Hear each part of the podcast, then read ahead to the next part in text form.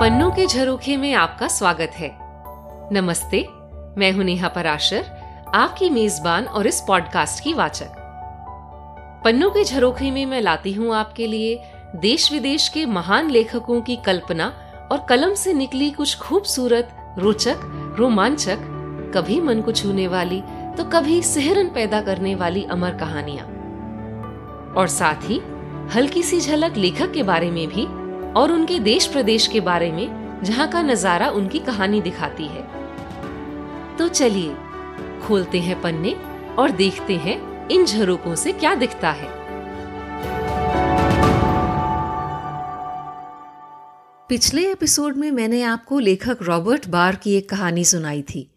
इस बार भी बार की एक और कहानी सुनाऊँगी। दूसरी बार भी बार ही क्यों? आप सोच रहे होंगे। ये कहानी मैंने इसलिए चुनी क्योंकि ये पिछली कहानी से ठीक उलट है। दोनों कहानियाँ ही नारी मन की गहराइयों और दाम्पत्य संबंध के बारे में हैं, पर पिछली का भाव असीम प्रेम था और इस कहानी का गहरी नफरत। चलिए, सुनते हैं कहानी एल्पाइन डिवोर्स एल्प्स में तलाक।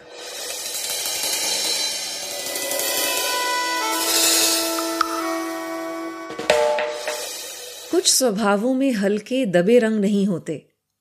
जॉन बॉडमैन का स्वभाव भी ऐसा ही था। सब गहरे रंग, सब कुछ अति, बहुत ज़्यादा। शायद इससे ज़्यादा फ़र्क ना पड़ता, अगर वह एक ऐसी महिला से शादी ना करता जो स्वभाव में, हर बात में उससे बिल्कुल उलट थी। कहते हैं, दुनिया में हर किसी के लिए कोई ना कोई बना है, जो बिल्कुल आपके अनुकूल है। पर अगर देखें तो हम जीवन में बस कुछ ही सौ लोगों से मिलते हैं। कुछ दर्जन भर ही हम जानते हैं और इनमें से कुछ ही हैं जो हमारे आत्मीय होते हैं। थोड़ा गणित लगाएँ तो यह हिसाब लगाना आसान है कि दुनिया के अरबों खरबों लोगों में से आपके लिए जो बना है, उसी से आपकी शादी हो, इसकी उम्मीद ना के बराबर सी है। और यही वजह है तलाक की। शादी वैसे भी एक समझौता ही है। और अगर ऐसे दो लोगों की जोड़ी बन जाए जिन्हें समझौते और सामंजस्य का मतलब ही ना पता हो तो समझो मुसीबत है। ऐसे मामले में या तो बेहद प्यार हो सकता है या बेहद नफरत। मिसेस एंड मिस्टर बॉडमिन के बीच नफरत थी, भीषण कटुता और अहम वाली नफरत। दुनिया में कई जगहों पर यह तलाक के लिए काफ़ी है, पर इंग्लैंड में नहीं।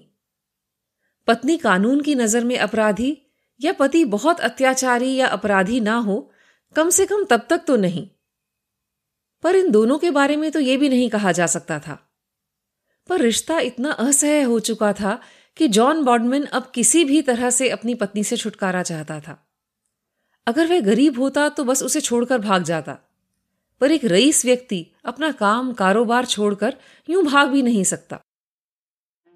अगर दिमाग बहुत समय तक किसी बारे में सोचता रहे तो पता नहीं कहाँ तक चला जाए। बॉडमिन के दोस्तों का यह मानना तो था कि उसका दिमाग थोड़ा सरका हुआ है। पर आगे जो हुआ, उसकी क्या सच्चाई थी, इसके बारे में उसके दोस्त या दुश्मन कोई नहीं सोच सकता था। पता नहीं जिस समय बॉडमिन ने यह सोचा, उसका दिमागी संतुलन खराब था या वह एक शातिर दिमाग की गहरी चाल थी, कह नहीं सकते। पर बॉडमिन ने अपनी पत्नी का खून करने की ठान ली। वो कुछ ऐसी योजना बनाना चाहता था जिससे ऐसा लगे कि उसकी पत्नी हादसे का शिकार हो गई है। मिसेस बॉडमैन जानती थी कि उनके पति उनसे कितनी नफरत करते हैं। पर उनके दिल में भी पति के लिए शायद उससे भी ज़्यादा नफरत थी। फिर भी वो हमेशा अपने पति के साथ रहती थी, चाहे वो जहाँ भी जाता। शायद वो हर समय अपने पति का साया बनकर नहीं रहती तो बॉडमैन को उनका कत्ल करने का ख्याल ना आता। इसलिए जब उसने कहा कि वह जुलाई का महीना स्विट्जरलैंड में बिताना चाहता है तो उसकी पत्नी ने कुछ नहीं कहा। बस साथ जाने की तैयारी करने लगी। इस बार हमेशा की तरह बॉडमैन ने कोई आपत्ति नहीं जताई, और यह दंपति स्विट्जरलैंड के लिए रवाना हो गई।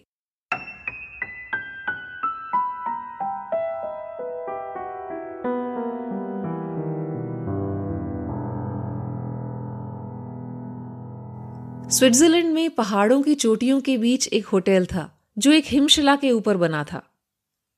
वह समंदर से डेढ़ मील की ऊंचाई पर बना था। उस तक पहुँचने के लिए भी छह मील के पहाड़ी घुमावदार रास्ते से होकर जाना पड़ता था। पर वहाँ पहुंचकर बर्फ़ से ढकी चोटियों और हिमशिलाओं का खूबसूरत नज़ारा होटल के बरामदे से ही देखा जा सकता था। और आसपास ऐसी कई खूबसूरत जगह थी, जहाँ तक पैदल के पर कुछ जोखिम भरे रास्ते थे। जॉन बॉडमन इस होटल से अच्छी तरह वाकिफ था। पुराने हसीन दिनों में जब वह खुश रहा करता था, वह इससे और आसपास की जगहों से भली भांति परिचित हो गया था। अब जब उसके दिमाग में खून का ख्याल घर कर ही गया था तो यहाँ से दो मील दूर एक जगह थी जो उसे रह रहकर याद आ रही थी। वहाँ से नज़ारा खूबसूरत था, पर किनारे पर बस एक छोटी सी टूटी फूटी दीवार ही थी। वह तड़के चार बजे उठकर नज़रें बचाए उस जगह को जांचने गया। आसपास के लोग उस जगह को हैंगिंग आउटलुक कहते थे। उसकी याददाश्त सही थी। हाँ ये जगह बिल्कुल सही है। उस स्थल के पीछे ऊँचा पहाड़ था। उस तरफ़ से किसी की भी नज़र इस जगह पर नहीं पड़ सकती थी। होटल भी कुछ दूरी पर था और पहाड़ से छुपा हुआ था।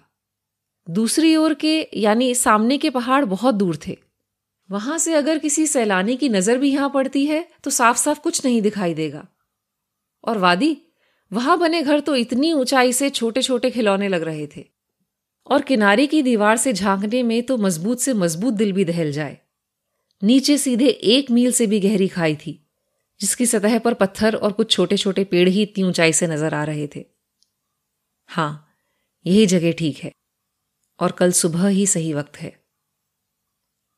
जॉन बॉन्डमैन ने अपनी योजना इतनी संगदिली और ठंडे दिमाग से बनाई थी जैसे वह कोई बड़ा कारोबारी काम कर रहा हो। उसके मन में अपने बेखबर शिकार के लिए कोई करुण भाव नहीं था। उसकी नफरत उससे बहुत कुछ करवा सकती थी।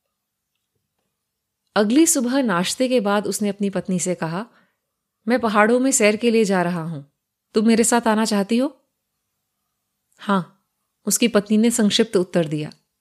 ठीक है, मैं नौ बजे तक तैयार मिलूँगा। मैं नौ बजे तक तैयार मिलूँगी।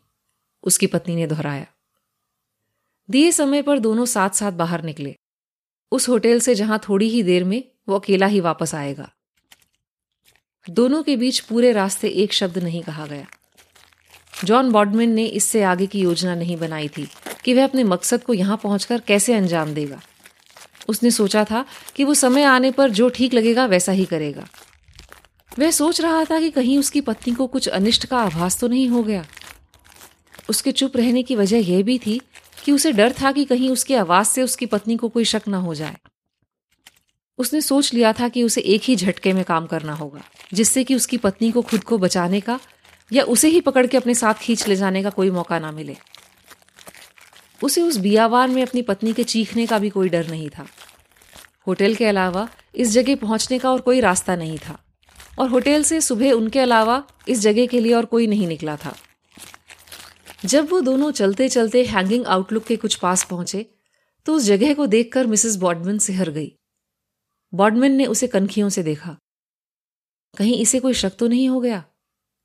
जब दो लोग साथ साथ होते हैं, दोनों के मस्तिष्क के बीच कभी कभी सूक्ष्म संवाद हो जाता है। क्या बात है? बॉडमैन ने रूखे स्वर में पूछा। थक गई क्या? जॉन, उसकी पत्नी ने एक सिस्की लेते हुए कहा। उसने कई सालों बाद अपने पति को उसके पहले आत्मीय नाम से संबोधित किया। तुम्हें नहीं लगता कि अगर तुम मेरे साथ थोड़ा बेहतर, नर्म व्यवहार रखते तो आज हम ये ये परिस्थिति कुछ अलग ही होती?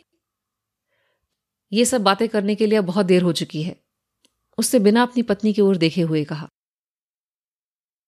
मुझे बहुत सी बातों के लिए पछतावा है। उसकी पत्नी ने कहा, क्या तुम्हें बिल्कुल नहीं है? नहीं बॉडमैन ने कहा। तो ठीक है।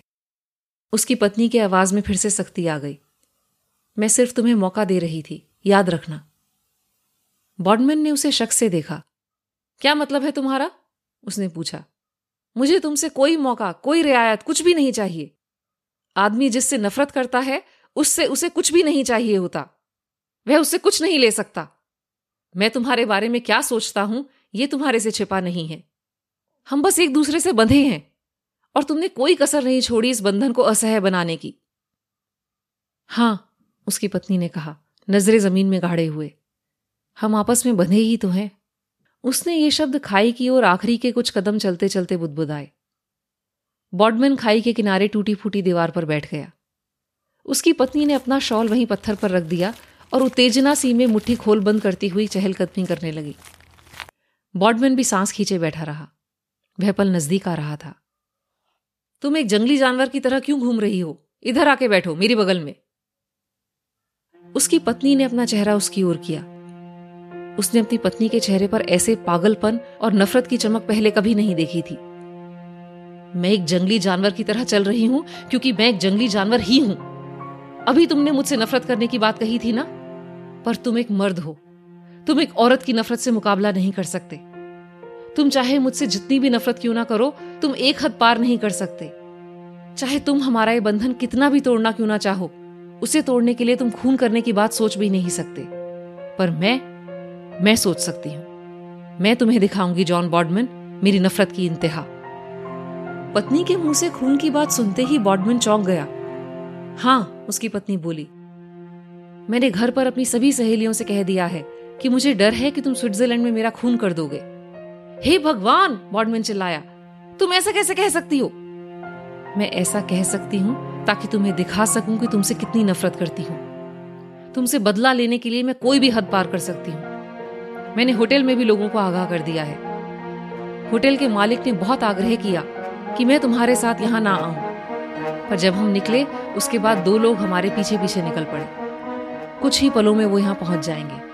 और अगर वो तुम्हारी बात मान जाए तो कह के देखना कि ये एक हादसा था। वह पागल औरत अपने कपड़े फाड़ने लगी और कुछ टुकड़े इधर उधर बिखेरने लगी। ये तुम क्या कर रही हो? बॉडमैन चिल्लाकर खड़ा हो गया।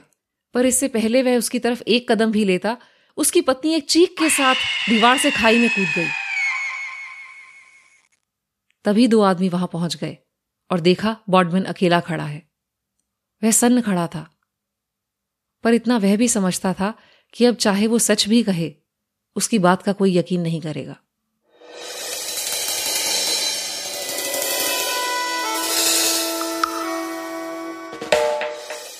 मैंने पिछले एपिसोड में स्कॉटलैंड के विलियम वॉलेस का ज़िक्र किया था और पूछा था कि क्या उनके जैसा भारत में भी कोई किरदार है?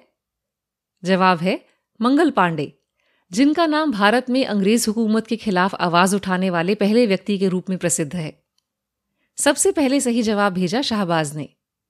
एक और पत्र आया अनन्या से, जिन्होंने अपने परदादा के बारे में लिखा है, जो बैरिस्टर थे और जिन्होंने स्वतंत्रता संग्राम में बहुत योगदान दिया था।